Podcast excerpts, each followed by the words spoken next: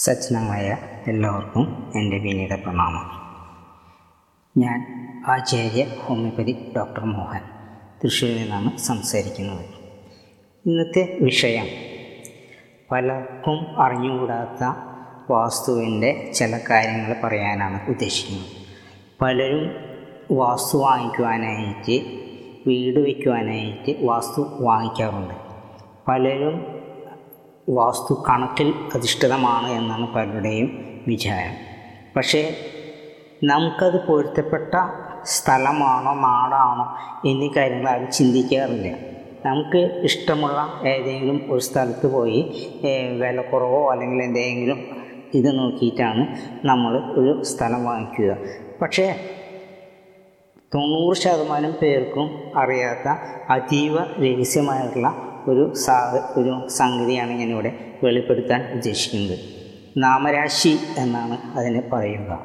നമ്മുടെ പേരും സ്ഥലത്തിന്റെ പേരുമായിട്ട് പൊരുത്തമുണ്ടോ എന്നാണ് ആദ്യം നോക്കുന്നത്. നമ്മുടെ ഇതിലും വലിയൊരു കാര്യം ഇപ്പോൾ തിരുവനന്തപുരത്ത് താ തിരുവനന്തപുരത്ത് താമസിക്കുന്ന ഒരാൾക്ക് തൃശ്ശൂർ സ്ഥലം വേണം എന്ന് വിചാരിക്കുക. തൃശ്ശൂർ സ്ഥലം വാങ്ങിക്കുമ്പോൾ ത എന്ന അക്ഷരമാണ് വരുന്നത്. അപ്പോൾ നമ്മുടെ പേര് ഒരു ഗോപാലകൃഷ്ണൻ എന്നായിരിക്കട്ടെ. അപ്പോൾ ഗോപാലകൃഷ്ണന് തൃശ്ശൂരും തിരുവനന്തപുരവും താമസിക്കാൻ യോഗ്യമാണോ? ഏറ്റവും പോയിട്ട് നമ്മളത് ചിന്തിക്കണം. അതിനുശേഷം നമ്മുടെ പേരും നമ്മുടെ സ്ഥലം വാങ്ങിക്കുന്നത് ഇപ്പോൾ തൃശ്ശൂർ തന്നെ പല സ്ഥലങ്ങളുണ്ട്. കാഞ്ഞാണി തൊട്ട് ആ, അതുപോലെ തന്നെ പെരിഞ്ഞാവ് അങ്ങനെ പല സ്ഥലങ്ങളുമുണ്ട്. അപ്പം നമുക്കതിൽ ഏറ്റവും സൂട്ടബിൾ ആയിട്ടുള്ള സ്ഥലം ഏതാണെന്ന് നമ്മൾ കണ്ടുപിടിക്കണം പിന്നെ ഇതൊക്കെ നോക്കുന്നതിനേക്കാൾ മുമ്പ് നമുക്ക് ജില്ലകൾ മാത്രം നോക്കിയാൽ പോരാ. രാജ്യങ്ങൾ സംസ്ഥാനങ്ങൾ ഇതെല്ലാം പൊരുത്തം നോക്കുന്നത് അഭികാമ്യമാണ്. പക്ഷേ അത് ഇന്നത്തെ സാഹചര്യത്തിൽ നമുക്ക് സാധിക്കില്ല. ഇന്ന രാജ്യത്ത് പോയിട്ട് നമ്മൾ വിദേശികൾക്കാണ് എന്നുണ്ടെങ്കിൽ നമുക്കത് നോക്കാം. അമേരിക്കയിൽ ഇപ്പോൾ നമ്മൾ പോവുകയാണെങ്കിൽ അമേരിക്കയിൽ നമുക്ക് സ്ഥലം വാങ്ങിക്കുകയാണെങ്കിൽ അത് നമുക്ക് അനുയോജ്യമാണോ? അപ്പോൾ ഇന്ത്യയും അമേരിക്കയും എന്റെ പേരുമായിട്ട് ബന്ധമുണ്ടോ? അല്ലെങ്കിൽ ഗോപാലകൃഷ്ണന്റെ ഇതായിട്ട് അവിടെ ജീവിക്കുവാൻ അനുകൂലമാണോ? എന്ന കാര്യങ്ങൾ ചിന്തിക്കാം. അത് നമ്മൾ വിദേശത്തേക്ക് പോകുന്ന അല്ലെങ്കിൽ വിദേശത്ത് താമസി താമസിക്കാൻ ഉദ്ദേശിക്കുന്ന ആൾക്ക് നമ്മൾ ഇന്ത്യയിൽ തന്നെ താമസിക്കുന്ന ആൾക്കാണെങ്കിൽ സംസ്ഥാനം മാറുമ്പോൾ അത് വളരെ ശ്രദ്ധിക്കേണ്ട കാര്യങ്ങളാണ്.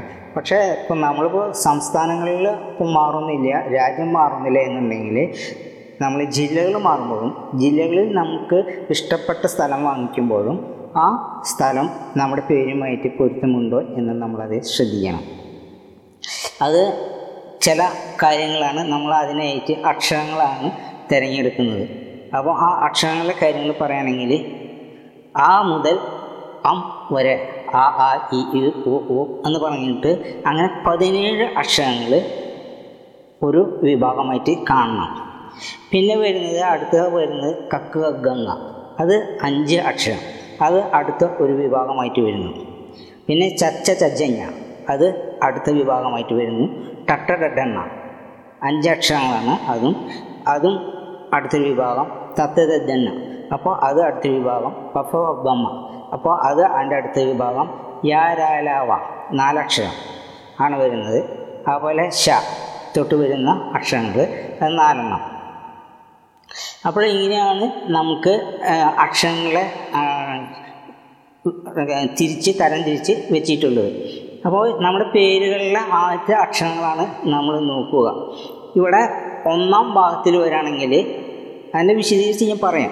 ഒന്നാം ഭാഗത്തിൽ വരികയാണെങ്കിൽ പറയുകയാണെങ്കിൽ സ്വവർഗം എന്ന് പറയും. അപ്പോൾ സ്വവർഗത്തിൽ വരികയാണെങ്കിൽ നമുക്ക് ആ സ്ഥലത്ത് താമസിക്കുകയാണെങ്കിൽ ധനലാഭം ഉണ്ടാവും. രണ്ടാമത്തെ രാശിയാണ് വരുന്നുണ്ടെങ്കിൽ നമുക്ക് പണം ധനം കുറവായിരിക്കും. മൂന്നാമത്തെ രാശിയിലാണ് വരുന്നതെങ്കിൽ നമുക്കത് സുഖമായിരിക്കും. നാലാമത്തെ രാശിയിലാണെങ്കിൽ നമുക്ക് വരുന്നത് കിട്ടുന്നത് മാറാരോഗമായിരിക്കും. അഞ്ചാമത്തെ രാശിയാണെങ്കിൽ നമുക്ക് ശത്രുക്കളായിരിക്കും അവിടെ കൂടുതലുണ്ടായിരിക്കുക. ആറാമത്തെ രാശിയാണെങ്കിൽ അവിടെ കലഹം. അവിടെ ചെന്ന് പെട്ട് കഴിഞ്ഞിട്ടുണ്ടെങ്കിൽ അയൽവക്കക്കാരായിട്ടോ അല്ലെങ്കിൽ മറ്റുള്ളവരായിട്ടോ സജ്ജനങ്ങളോ അല്ലെങ്കിൽ കുടുംബക്കാർ തന്നെയായിട്ടോ നമുക്ക് കലഹം ഉണ്ടാകാനായിട്ട് സാധ്യത കൂടുതലാണ്. ഏഴാമത്തെ രാശിയാണെങ്കിൽ വളരെ ഗുണകരമാണ് വളരെ ലാഭകരമാണ്. എട്ടാമത്തെ രാശിയാണെങ്കിൽ നമുക്കവിടെ മരണം സംഭവിക്കും. നമുക്ക് അതിന്റെ ഉദാഹരണ സഹിതം നമുക്ക് നോക്കാവുന്ന കാര്യങ്ങളാണ്. ഇപ്പോൾ ഒരു ഗോപാലകൃഷ്ണൻ താമസം തിരുവനന്തപുരത്താണെന്ന് വിചാരിക്കുക. വെടിവെച്ചാങ്കോവിൽ എന്ന് പറയുന്ന പറയുന്നൊരു സ്ഥലത്താണ് അയാളുടെ സ്ഥലം ഗോപാലകൃഷ്ണ സ്ഥലം തിരുവനന്തപുരം വെടിവെച്ചാങ്കോവിൽ അയാൾക്ക് തൃശ്ശൂരിൽ കാഞ്ഞാണിയിൽ വന്നിട്ട് സ്ഥലം വാങ്ങാനാണ് അയാൾ ഉദ്ദേശിക്കുന്നത്. അപ്പം നമ്മൾ ആദ്യം ചെയ്യേണ്ടത് ജില്ലകൾ തമ്മിലുള്ള പൊരുത്തമുണ്ടോ എന്ന് നമ്മൾ ആദ്യമായിട്ട് നോക്കണം. അതിന് സ്ഥലം പൊരുത്തം പരിശോധിക്കുക എന്നാണ് പറയ പറയുക.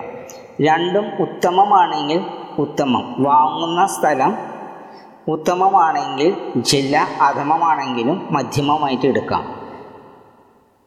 അതുപോലെ തന്നെ എങ്ങനെ പോയാലും നമ്മുടെ ഈ സംഗതികൾ പൊരുത്തം മധ്യമത്തിലെങ്കിലും ആയിരിക്കണം എന്നുള്ളത് വളരെ നിർബന്ധമാണ്. ഉത്തമമല്ലെങ്കിലും ബാക്കി വേറെ കുറേ കാര്യങ്ങളും കൂടിയുണ്ട് അതായത് ധനം ക്രമം ആയം വ്യയം എന്ന് പറഞ്ഞ ഒരു സംഗതി വേറെയുണ്ട്. പിന്നെ പറയാവുന്നത് നക്ഷത്ര രീതി എന്ന് പറയുന്ന വേറെ രീതിയുണ്ട്. ഇങ്ങനെ പല രീതിയിൽ കൂടെ നമ്മൾ പരിശോധനകൾ നടത്തുന്നുണ്ട് എന്നുണ്ടെങ്കിലും പക്ഷേ അതിൽ ഏറ്റവും ഉത്തമമായിട്ട് കിട്ടേണ്ടത് മധ്യമമായിട്ട് കാ കിട്ടേണ്ടതും ഏതാണ്? നാമരാശി തന്നെയാണ്. അപ്പോൾ നമ്മൾ വിഷയത്തിലേക്ക് കടന്നു വരാം. ഇപ്പോൾ തിരുവനന്തപുരം എന്ന് വെച്ച് കഴിഞ്ഞാൽ നേരത്തെ പറഞ്ഞത് തവർഗമാണ് തിരുവനന്തപുരം എന്ന് പറഞ്ഞു കഴിഞ്ഞാൽ തവർഗം ഗോപാലകൃഷ്ണൻ വരുന്നത് കവർഗമാണ് അപ്പം ഞാൻ നേരത്തെ പറഞ്ഞു ഈ അത് പതിനേഴ് അക്ഷരങ്ങൾ പിന്നെ കഗങ്ങ അങ്ങനെ കുറച്ച് കാര്യങ്ങൾ ഞാൻ അവിടെ പറഞ്ഞു കഴിഞ്ഞിട്ടുണ്ട്. അത് നിങ്ങൾ മനസ്സിലാക്കി വെച്ചിരിക്കുക. അപ്പോൾ കവർഗത്തിൽ നിന്ന് താവർഗത്തിലേക്ക് അതായത് ഗോപാലകൃഷ്ണൻ എന്നുള്ളത് കക്ക് ഗംഗ എന്നുള്ളതിൽ ഒന്നാമത്തെ ഇത് വരുന്നത് ആദ്യം ഇതായിട്ട് എടുക്കുക ക എന്നുള്ളത്. അപ്പോൾ ആ ക വരുന്നത് നാലാമത്തെ കാവർഗത്തിൽ നിന്ന് കാവർഗത്തിലേക്ക് നാലാമത്തെ രാശി അല്ലെങ്കിൽ നാലാമത്തെ ഭാഗത്തിലേക്കാണ് വരുന്നത് അല്ലേ? ക കഴിഞ്ഞ് നമുക്കത് നോക്കാം. എങ്ങനെയാണെന്നുള്ളത്? ക കഴിഞ്ഞത് ച ഡ ത. അപ്പോൾ ക ഒന്ന് ഗോപാലകൃഷ്ണന്റെ കഴിഞ്ഞാൽ ക ച ഡ ത. അപ്പോൾ നാലാമത്തെ പാദത്തിലേക്കാണ് അല്ലെങ്കിൽ നാലാമത്തെ രാശിയിലേക്ക് വരുന്നു എന്ന് നമ്മൾ കണക്കാക്കുക അപ്പോൾ അങ്ങനെ വരുമ്പോൾ നാലാമത്തെ രാശിയിൽ പറയാനുള്ള കാര്യം എന്താണ്? നമുക്കത് നോക്കാം. നാലാമത്തെ രാശി എന്താണെന്ന് വെച്ചിട്ടുണ്ടെങ്കിൽ മാറാ രോഗമാണ്. അപ്പോൾ പിന്നെ ഗോപാലകൃഷ്ണൻ വെടിവെച്ചാൻ കോവിൽ അവിടെ വരുമ്പോൾ കലഹമാണ് വരുന്നത്. ഇതേപോലെ തന്നെ നമ്മൾ ഇങ്ങനെ ഓരോ കാര്യങ്ങൾ നോക്കുക. അതുപോലെ ഗോപാലകൃഷ്ണൻ കാഞ്ഞാണിയിലേക്ക് വരികയാണെങ്കിൽ തൃശ്ശൂരുള്ള കാഞ്ഞാണിയിലേക്ക് വരികയാണെങ്കിൽ അയാൾക്ക് ധനലാഭം ഉണ്ടാകും തൃശ്ശൂർ മാറാരോഗവും കാഞ്ഞാണി ശുഭവുമാണ്. അപ്പോൾ ഒന്ന് ശുഭവും ഒന്ന് അശുഭവുമാകുമ്പോൾ അത് രണ്ടും കൂടിയിട്ട് നമ്മൾ ചേർത്ത് നോക്കുമ്പോൾ മധ്യമമായിട്ടാണ് നമുക്ക് കിട്ടുക. രണ്ടും അശുഭമാണെന്നുണ്ടെങ്കിൽ അത് അധമമായിരിക്കും. അങ്ങനെ വരുന്ന സ്ഥലങ്ങൾ തിരഞ്ഞെടുത്ത് കഴിഞ്ഞിട്ടുണ്ടെങ്കിൽ നമുക്ക് അവിടെ ഗതി പിടിക്കുകയില്ല. അപ്പോൾ മധ്യമ ആയിട്ടെങ്കിലും കണക്കാക്കേണ്ടത് വളരെ ആവശ്യമാണ്. അപ്പോൾ ഇത്രയും കാര്യങ്ങൾ ഈ കാര്യത്തിൽ നമ്മൾ മനസ്സിലാക്കിയിട്ട് മുൻകൈ എടുത്തിട്ട് പ്രവർത്തിക്കേണ്ടതാണ്. കാരണം ഇത് പലർക്കും അറിഞ്ഞുകൂടാത്ത കാര്യങ്ങളാണ്.